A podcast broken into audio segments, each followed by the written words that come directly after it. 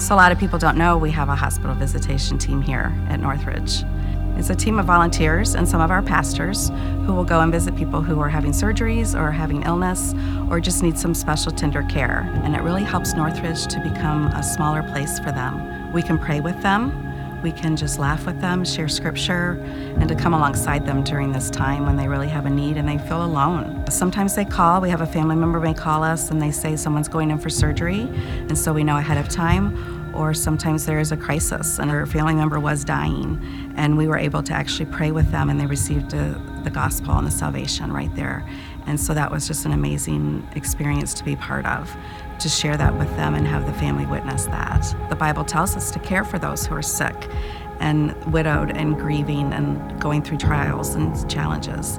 So we're just so fortunate that we have volunteers and pastors and that the church can come alongside the individual as well as their families and really provide that time of encouragement and to come alongside people who are struggling and going through hard times. And Northridge is here for everyone wherever they are in that journey.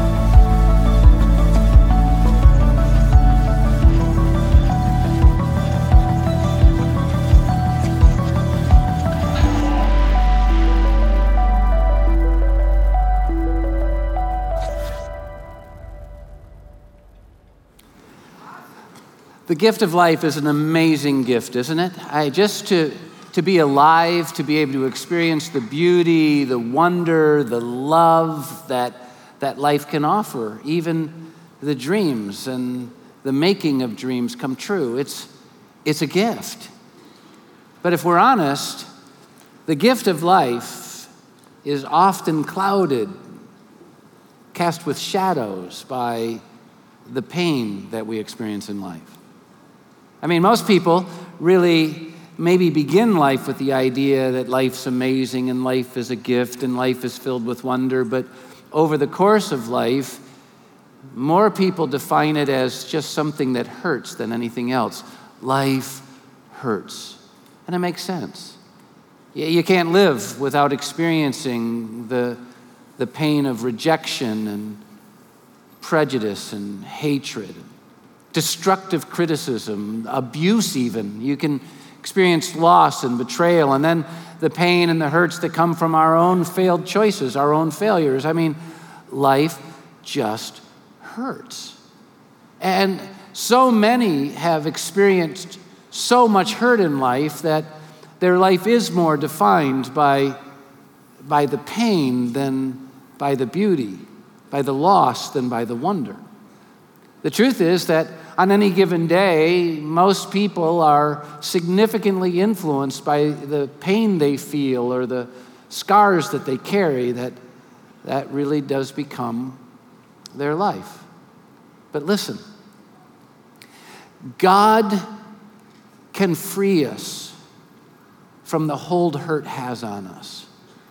God can once again open the door so that we can experience what life is truly a gift, a place of wonder, something to be cherished, something filled with light instead of darkness and shadows.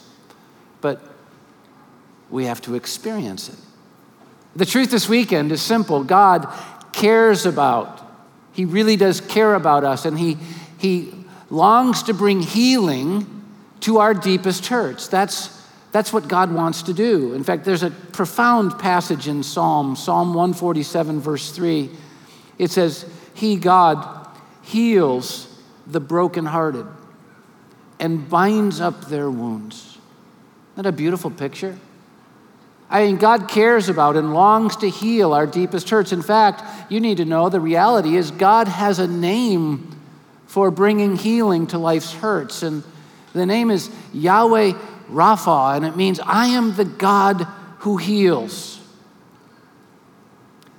But if we're going to experience his healing, if we're going to experience his name in this life so filled with pain and hurt, we have to make application of it to our lives.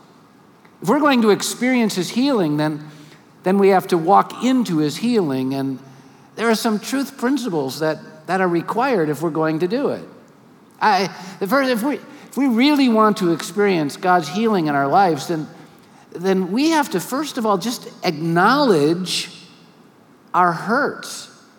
I mean, we have to stop pretending like everything's okay. We have to stop creating images beyond the reality. We have to stop burying it and denying it. And we have to acknowledge our hurts. If we don't, we're not going to step into the healing that he offers us. David was a, a profound God follower in the Old Testament, turned out to be a king ultimately, though he began life as a shepherd boy. And, and the Bible actually says he got to the place where he had a heart after God's own heart. But boy, he went through life's hurts. His, his life was often defined by the hurt he experienced from his own failures, and, and he tried to do what we often do. He tried to, to hide it, to deny it, to bury it. Look at how he says it in Psalm 32, verse 3 When I kept silent, my bones wasted away through my groaning all day long.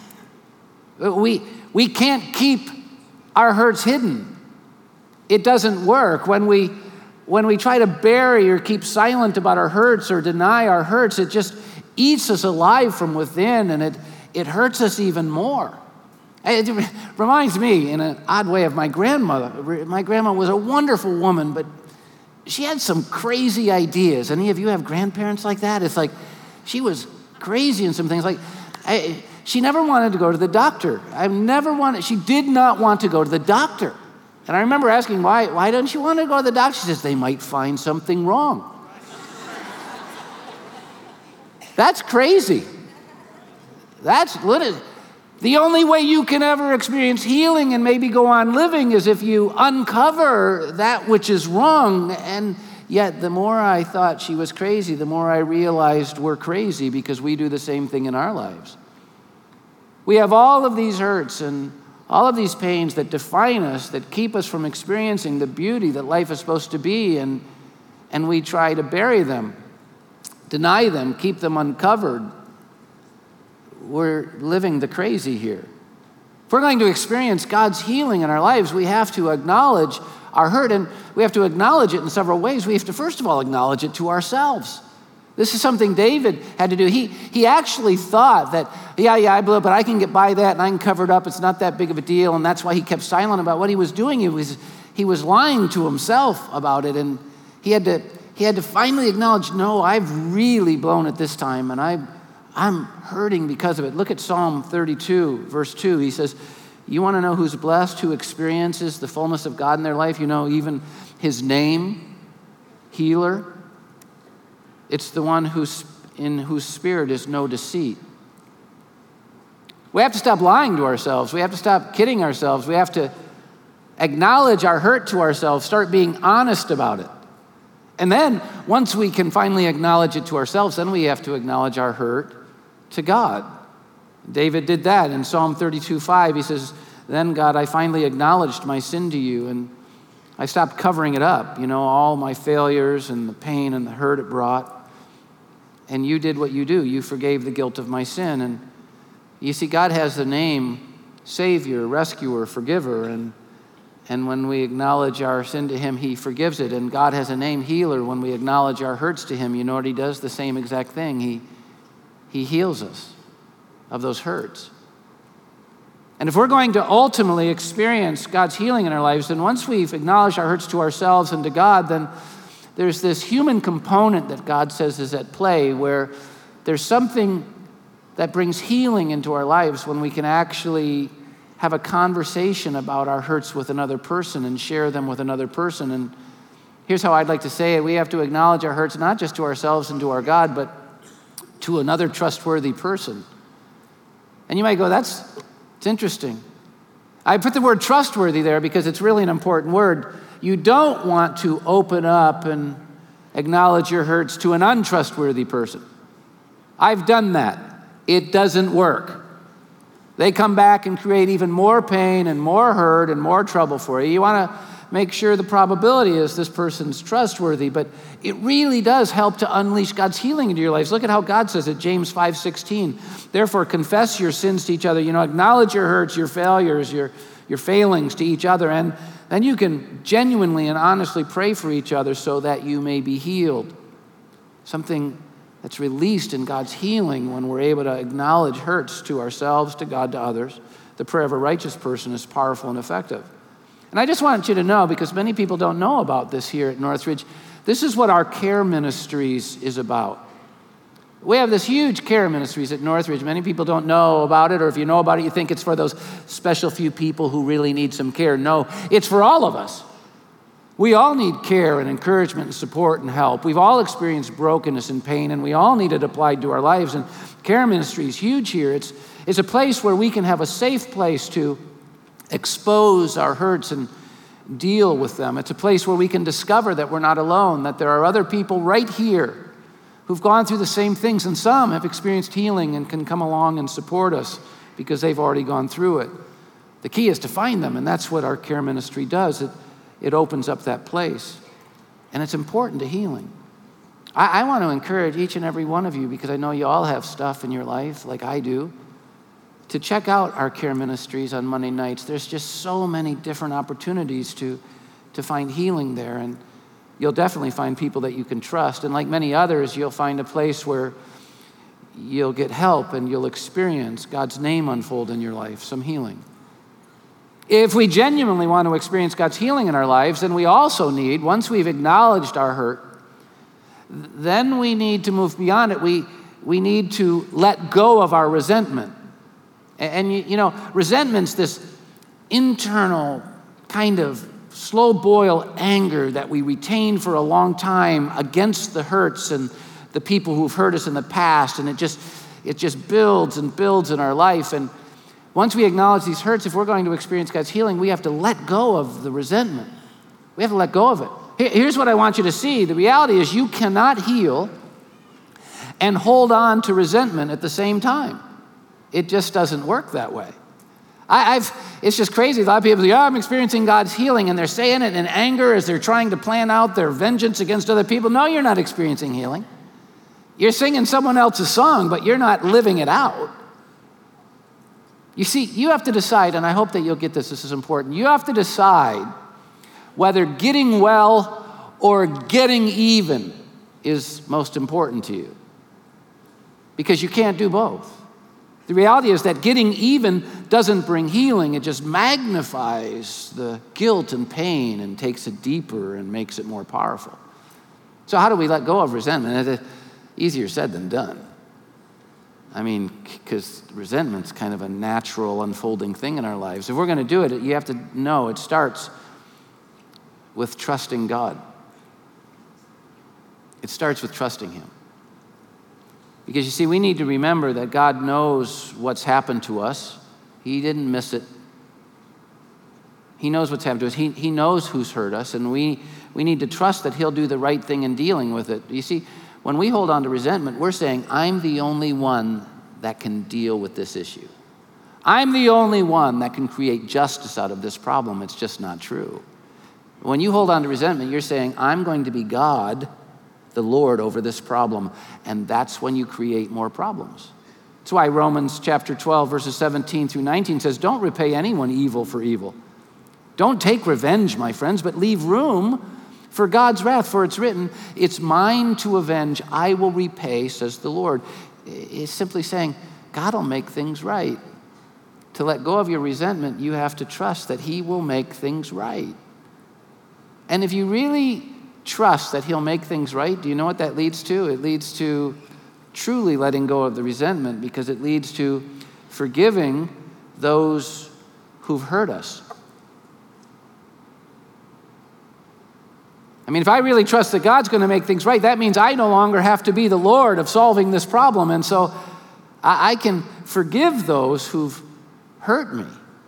And when I forgive those who've hurt me, I can let go of the anger, the slow boil, and I can start experiencing the healing of God. And some of you are going, the reason I don't forgive people is because they don't deserve it.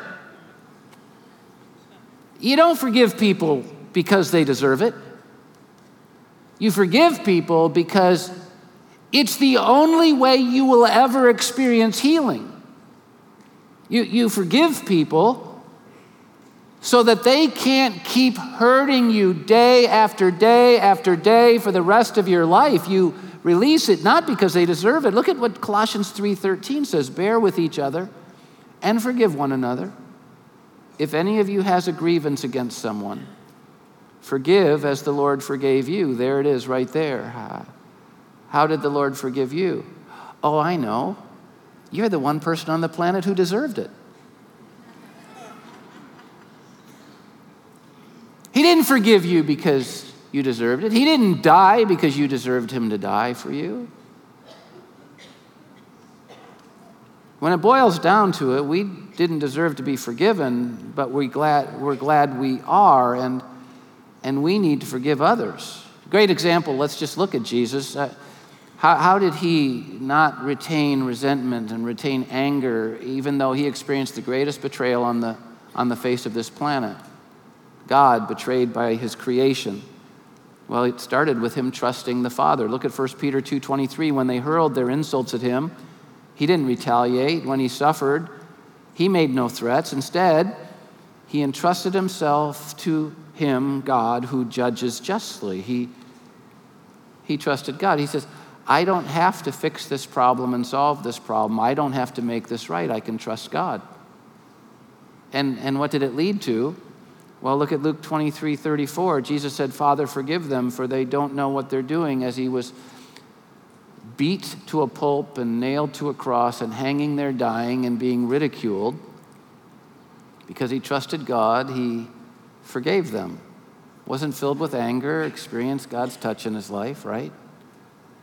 And just so you can see that people don't deserve it and how did they respond to his forgiveness? They divided up his clothes by casting lots. They kept gambling over his stuff. They didn't deserve it, but he forgave. When we let go of our resentment, we're not letting people get away with something. God is always there to remind them of what they did wrong, and He can do it in ways we never could. And when we let go of our resentment, what we're doing is we're doing the best thing we could ever do for ourselves because when we forgive and trust God, it's then that we can ensure that the person who's hurt us or the thing that's hurt us can't hurt us anymore because we've let it go. Let go of resentment. If we genuinely want to experience God's healing in our lives, then, then we have to take another step. Once we've acknowledged our hurt and let go of our resentment, then we have to, well, we have to change the way we think. And this is important because I can acknowledge my hurt in a moment of time and I can, I can start letting go of my resentment in a moment of time, but I am going to get in all kinds of trouble in the future because my patterns are set. We're so defined by our hurt and our pain, by what's gone on, that we're going to continue to habitually and redundantly make the same choices, the ma- same mistakes, and be filled with all kinds of pain all over again unless we change the way we think. We have to change the pattern of how we think. Jesus certainly showed us this. In Philippians 2 5, Paul writes, In your relationships with one another, have the same mindset as Christ Jesus. And if you read that whole passage, even though he was abused and betrayed, he, he didn't respond in like kind, and as a result, God exalted him. He actually died in our place. And we need to have his mindset.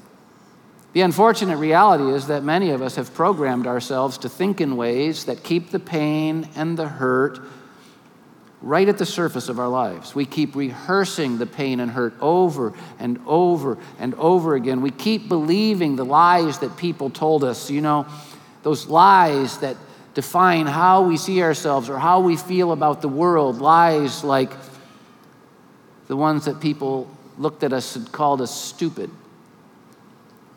Lies like, you'll never amount to anything.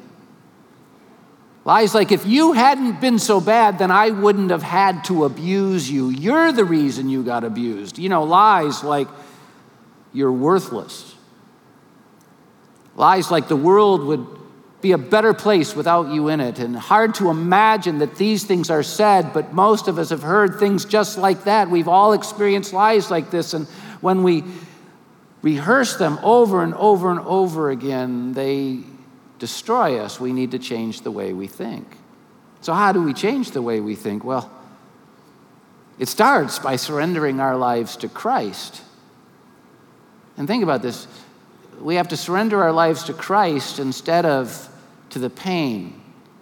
We have to surrender our lives to Christ instead of to the, to the person, the memory of the one who hurt us. When we turn to Him, He can totally heal us. I'm going to say it in a funky way, but uh, maybe it'll stick. Dr. Jesus is the only doctor who can heal life's hurts. It's about time we go to the doctor, Grandma, right? I mean, really. Those of us who do best in this world have learned to cope best, but He doesn't teach us to cope. He totally heals us of the hurt. When you cope, you're living in light of the pain and hurt. When you're healed, it's gone. Which is true of you? A defining passage that I use a ton because it's so defining is 2 Corinthians 5:17. I used it on Easter with the caterpillar butterfly metaphor. It says, If anyone's in Christ, the new creation has come, the old has gone, the new is here. God's name isn't cope, it's healer.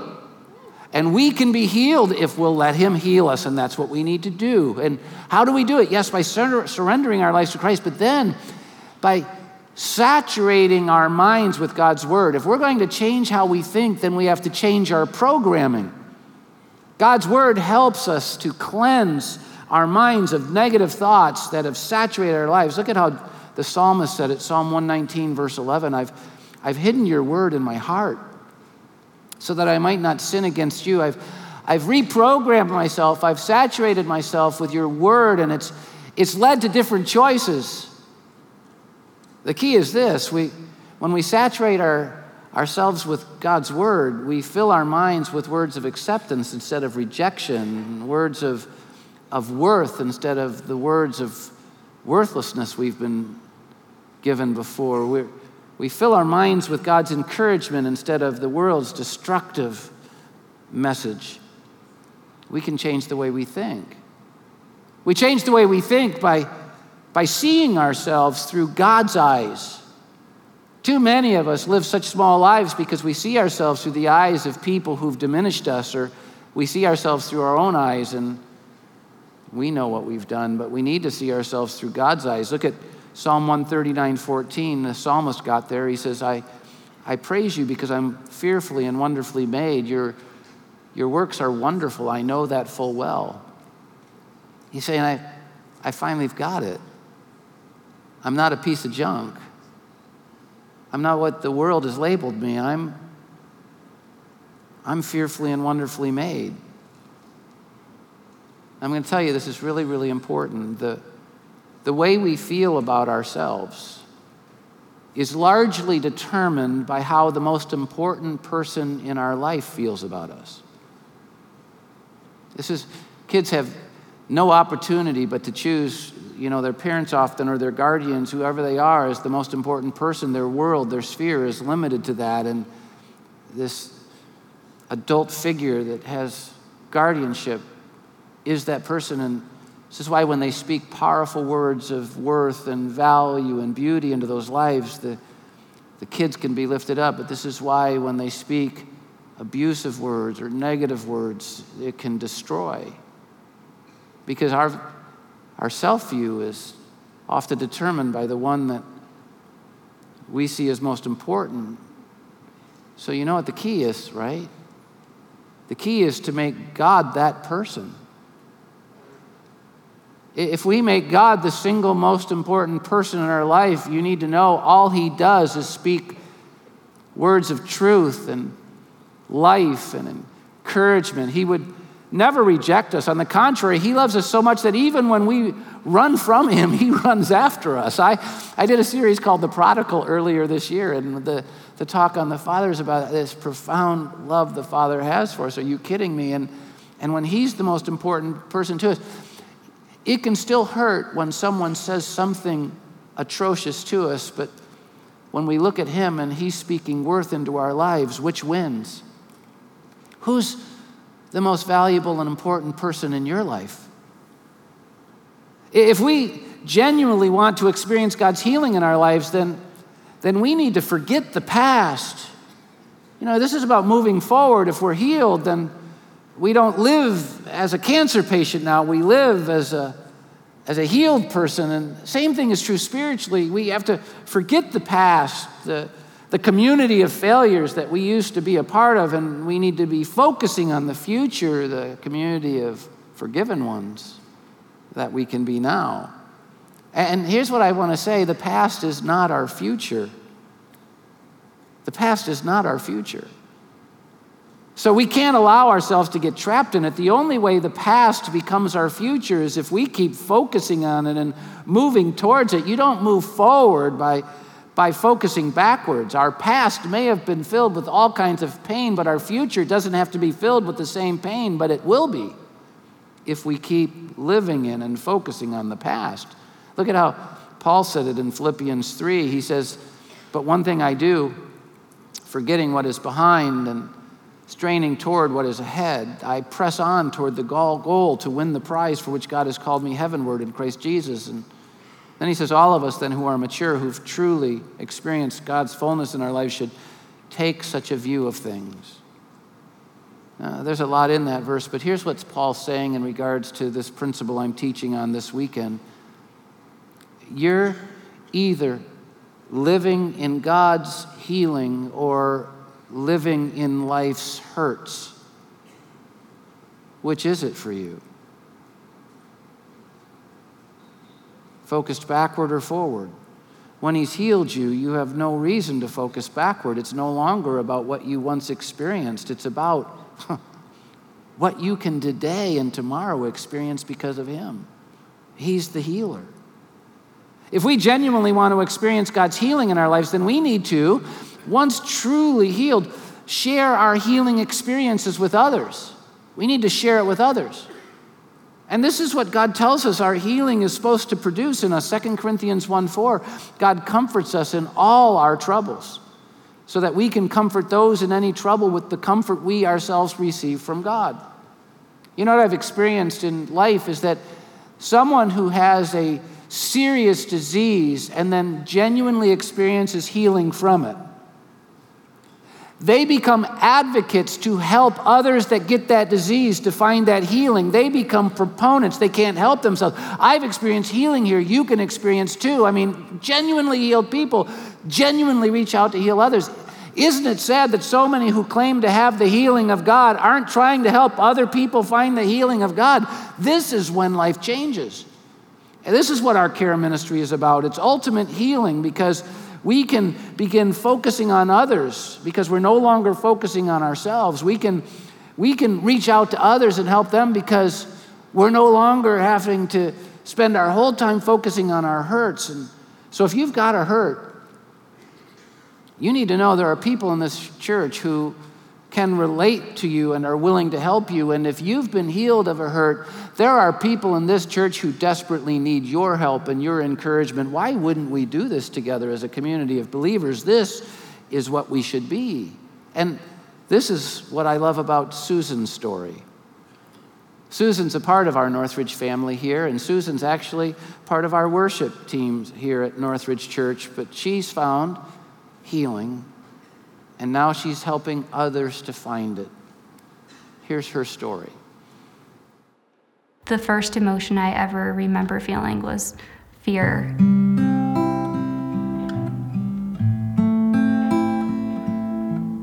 I had eight siblings. We were all homeschooled. There was a lot of violence. My parents would get mad really easily if we did anything wrong. Um, they would like hurt us and like hit us and slam us against walls and um, like like shove us between things. I wanted to stay out of the way because if you were seen, then that meant that you had a better chance of getting hurt. So I tried to just hide away and be good and be silent.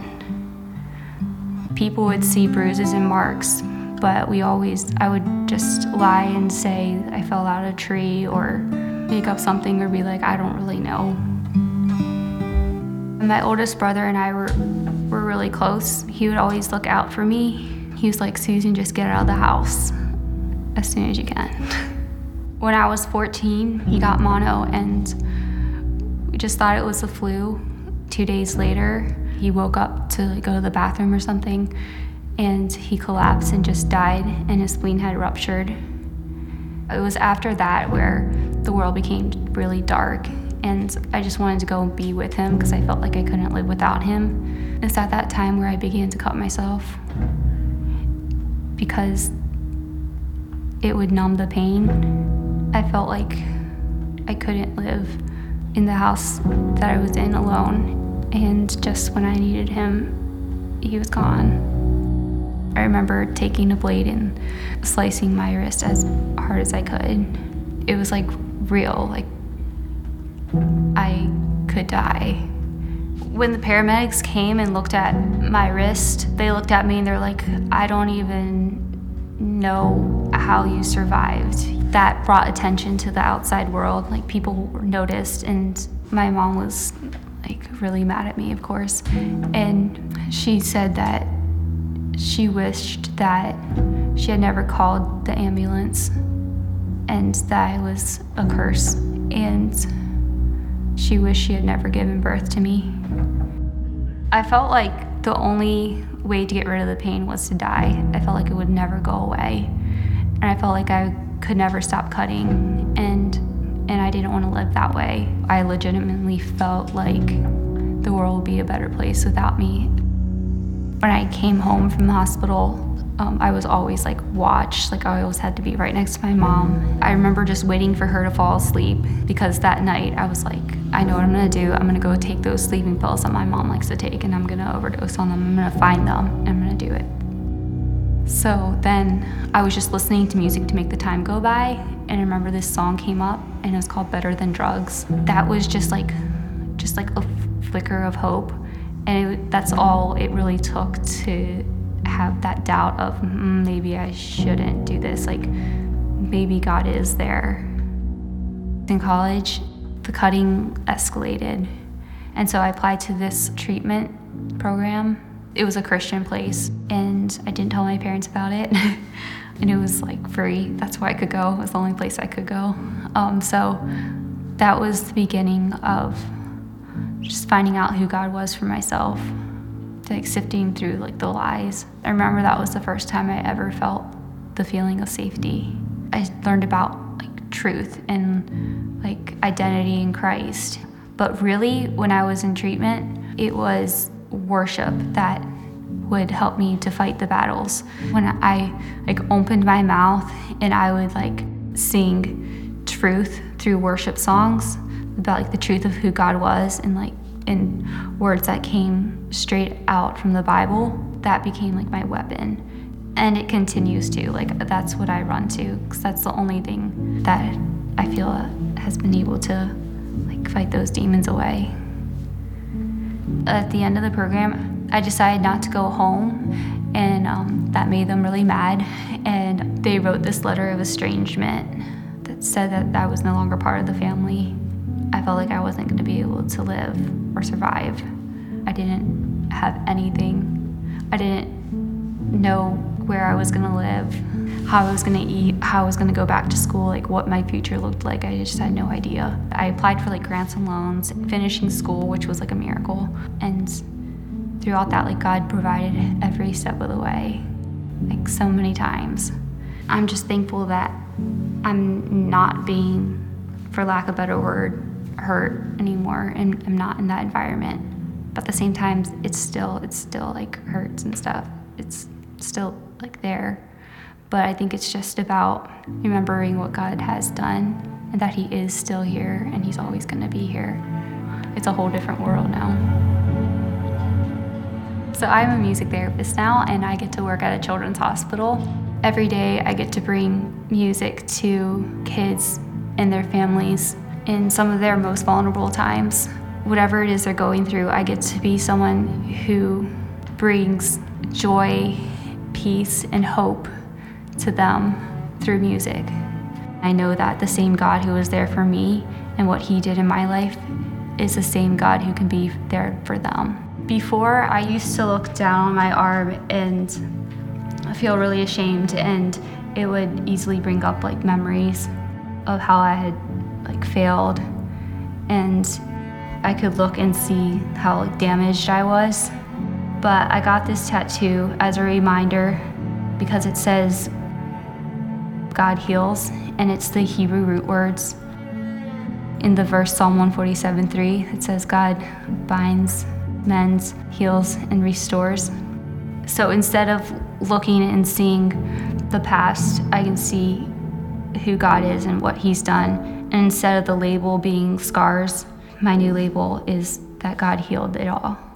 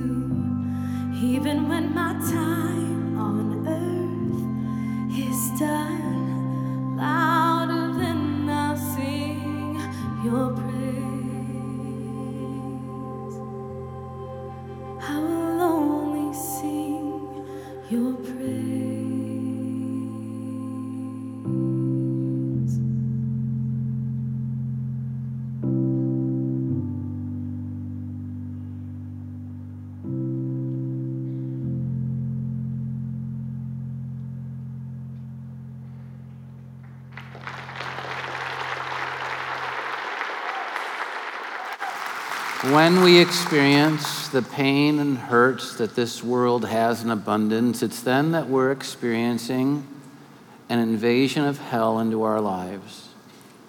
We were created to live in God's presence, to walk with Him. When we experience pain and hurt, it's, it's living in a world profoundly separated from Him, hell. But when we experience Him as healer, we can sing that song. We can say, even when it hurts like hell, I will praise him. To experience this healing, we have to we have to open our hearts to him.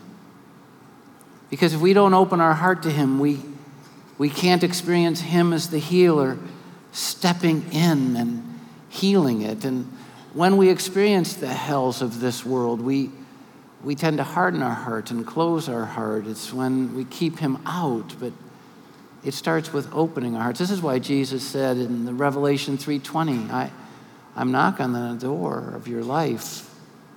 You just have to open it. And that was written to believers. I believe we go through life and we're hurt so much that we start closing out the one we say we love the most and the one we need the most. And we need to be opening the door of our life so that, that we can be reflecting his healing instead of our hurts. This is what we were made to do. This is the gift. Some of you are here and you've never opened your life to his knock, and this is your moment. So before I give you the last couple of action steps, if you would, would you just bow with me in a word of prayer just for a moment? Whatever location you're at, wherever in the world you're at, just bow in prayer. And if you're a believer, I hope that you'll be opening your heart to him. But if, if you've not experienced him, would you take my words in this prayer and make them yours? And in your heart, just quietly to God, just say, Jesus, I, I need you to be my healer. I'm not going to be silent anymore. I acknowledge my hurt. I acknowledge my sinfulness, my need for you. And I believe, Jesus, that you died on the cross and rose again so that you could heal me of my sin and give me new life. And I'm opening the door of my heart so that you can do that right now. Amen. Before I give you the last two action steps, I just really want to encourage you if you prayed with me, please let me know. We, in the program that we handed you when you came into one of our services is this connection card. It's just easy to find. It's a perforated little card. You just rip it out. But on there is a way that you can communicate that you just prayed to receive Jesus with me. And if you did, we've put together just a wonderful packet about next steps that you can take in your relationship with God. And, and, and we are giving a Bible now to those of you so that you can start saturating your mind with God's Word and letting Him shape you instead of your hurt shape you. And I, I hope you'll let us know. And then put the card into one of the boxes at every exit at all of our different sites. And we'll send that to you. If you're watching online, hit the What Next button and we'll do the same thing for you. But once we've opened our heart to Jesus, then we have to realize that we, we still live in this world, right? And this world is still lived with, with pain present and hurt present and betrayal present, all the stuff. And so even when we're experiencing the beauty, then the shadows start getting cast again. And so we need to then, we need to make the commitment to assess where we are in the healing, hurting process, you know, where, where we're at. And I have found that, that I'm in a different place all the time, depending on my experiences. And what you do is you, you take the, the truths of the talk that I share with you and you go, Have I been acknowledging my hurt or hiding it? I mean, am I focused on the past or future? Am I letting go of my resentment or am I living it? Am I, am I living in my healing or am I living in my hurts? And you, you do that. And then wherever you're at, then you take that next step. No, I'm still thinking the wrong way, so I need to change the way I'm thinking. So you then the next action step, you you commit to taking that step. What's that next step? And don't think of 20 billion things you have to do, just think of that next step. I, am here in my hurts, and I'm going to take this next step, and then you can take another step later. And I just really want to encourage you. Northridge is here to support you, encourage you, because we're all in the same place, or we've been in the same place. Everything we do is to help you to move forward in your journey with God, your experience of Him, and uh, all kinds of things. One thing I'm doing on May 10th, it's just a week and a half or so from now, on a Wednesday night, for the very first time on a Wednesday night. I'm going to be teaching Discover Northridge, and it's a, it's a, a discipleship class. It's a spiritual formation opportunity where you get to learn all the things that should happen as you wake up to Jesus and, and what can happen in your life. And then we share how Northridge can come alongside and help you in that process. And and I just encourage you to come. There's a dinner because it's on a Wednesday night. If you're a young family, we actually have our kids' ministry going on May 10th. And so you can sign up. They showed you the link. You can go to guest services. You can go to the website. I hope that you'll come. And uh, many different ways, the care ministry I talked about. Would you please just start experiencing God's name? Because when you do, that's when you experience life and life to the full. So glad that you were here. Hope to see you next week. Thanks, everybody.